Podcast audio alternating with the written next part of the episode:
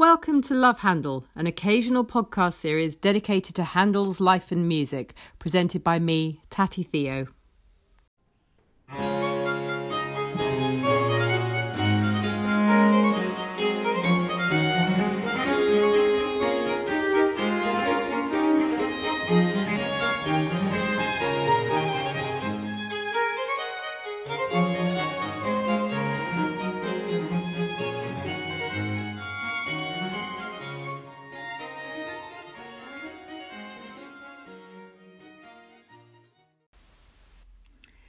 Handel's Trio Sonatas. What's not to like?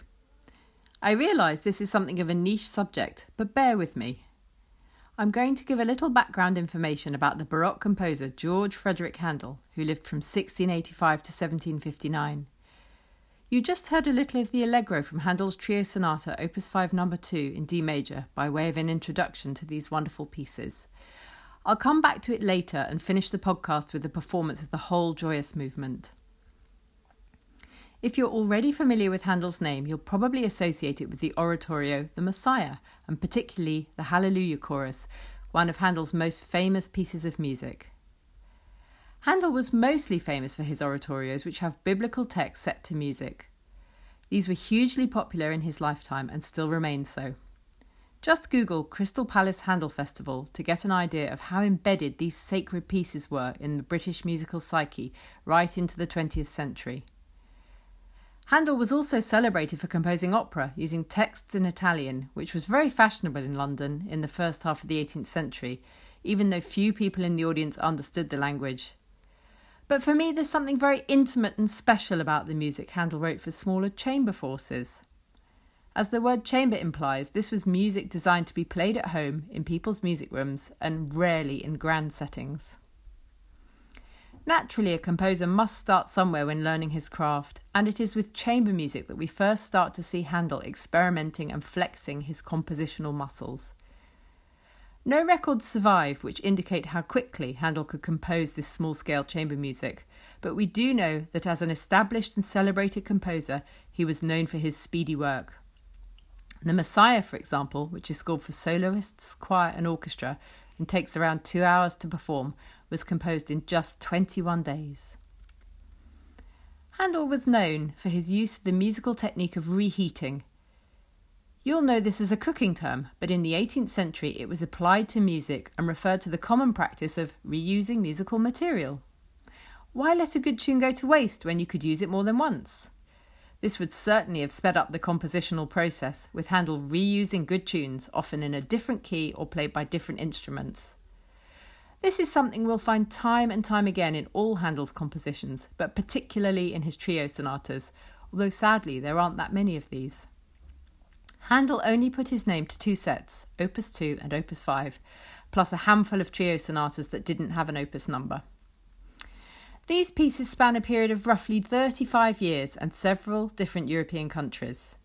They take us from a youthful Handel in Germany to a man at the height of his fame and success in London around 1739.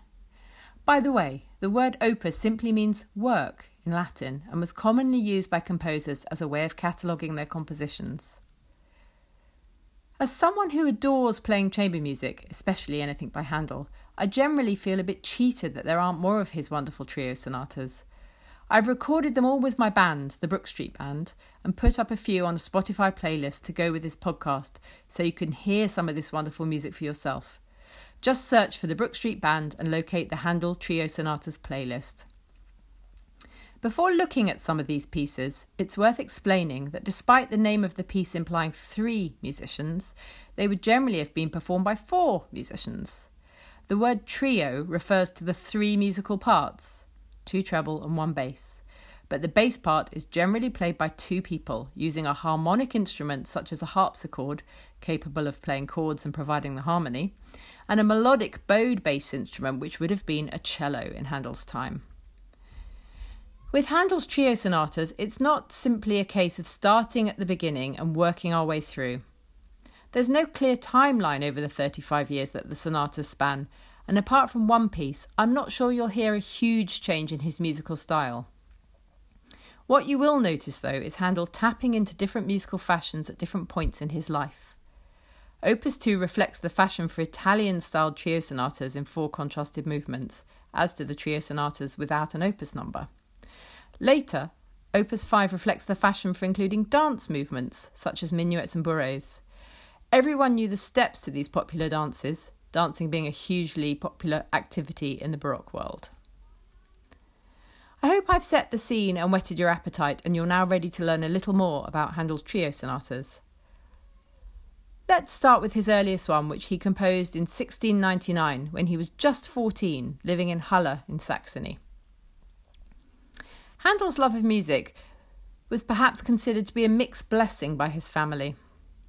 His father had plans for Handel to study law, but music was clearly where Handel's heart lay. Allegedly, Handel had to resort to music practice on a clavichord, a particularly quiet type of keyboard instrument, in the attic of his home once the household was asleep. Handel also spent time in the Marienkirche, just a stone's throw from his house, where he studied with the composer Zachau, who was 20 years his senior.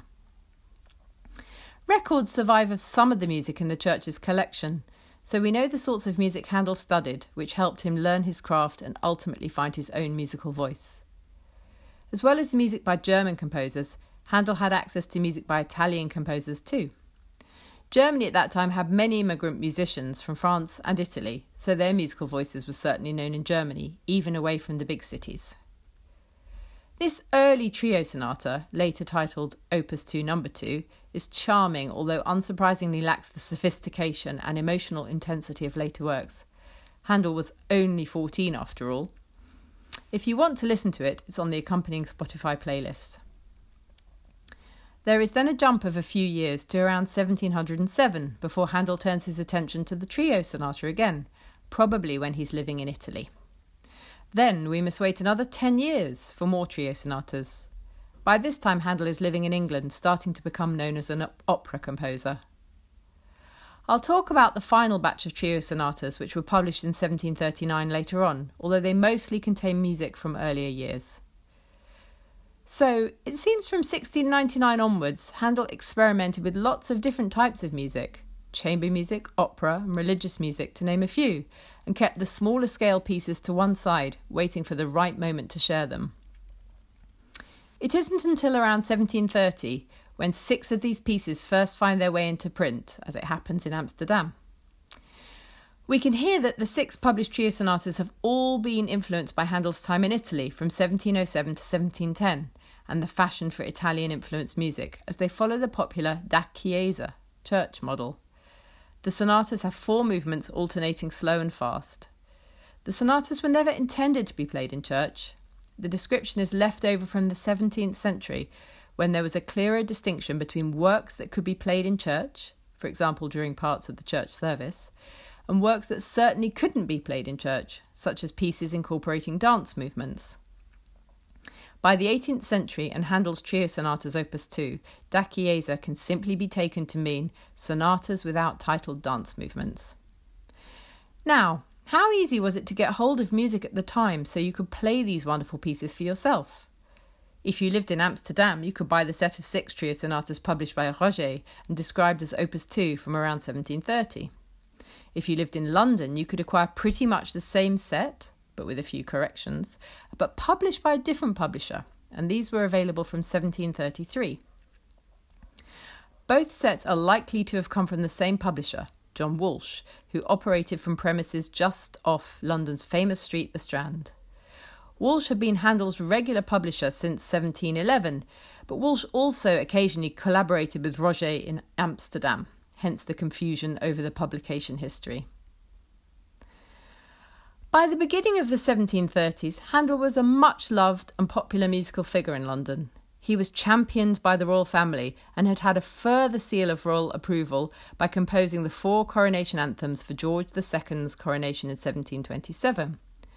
To this day, one of them, Zadok the priest, is still performed at royal coronations and has been ever since 1727. The likely reason for this double publication of the trio sonatas is purely money. The 1733 set was advertised as being corrected, thus tempting people to buy again perhaps and to keep Handel in the public eye when his public profile was already high. The title page makes it clear that the scoring for these pieces is flexible. They are sonatas or trios for two violins, flutes, or hautboys, with a thorough bass for the harpsichord or violoncello. This was a publishing convention designed to maximise sales rather than Handel's actual specification for these instruments. Hautboys in this case refer to oboes. We see the same thing with the next published set, Opus 2, sorry, Opus 5, which appeared in 1739. These appear as seven sonatas or trios for two violins or German flutes and a bass. These are not Italian styled da chiesa church sonatas in four movements, but a set of more loosely assembled dance suites. The fact that 13 of Handel's trio sonatas were easily available in print by the end of the 1730s in London is no coincidence and shows shrewd marketing by Handel and his publisher. This was a way of bringing Handel to his core audience in a small scale domestic setting so most people could enjoy a little bit of his wonderful music. The Opus 5 set has virtually no new music, instead, drawing on musical compositions dating back as far as 20 years previous. If you know your Handel, you'll recognise music from the Chandos anthems, which were composed by 1718, the 1733 oratorio Athaliah, as well as several Handel operas from the 1720s and 1730s, plus a few miscellaneous pieces. Now, I've talked about 13 trio sonatas being available in print, but there are in fact more. The reason they weren't all known in Handel's lifetime is that some weren't published until after his death, in some cases, not until many years later. Copies of the pieces in Handel's own handwriting, known as an autograph manuscript, don't survive for all the trio sonatas, which over the years has added somewhat to the mystery. For now, I'm going to leave things here and not go through each trio sonata individually. I've talked a fair amount about the historical background to these pieces and not so much about why I like them.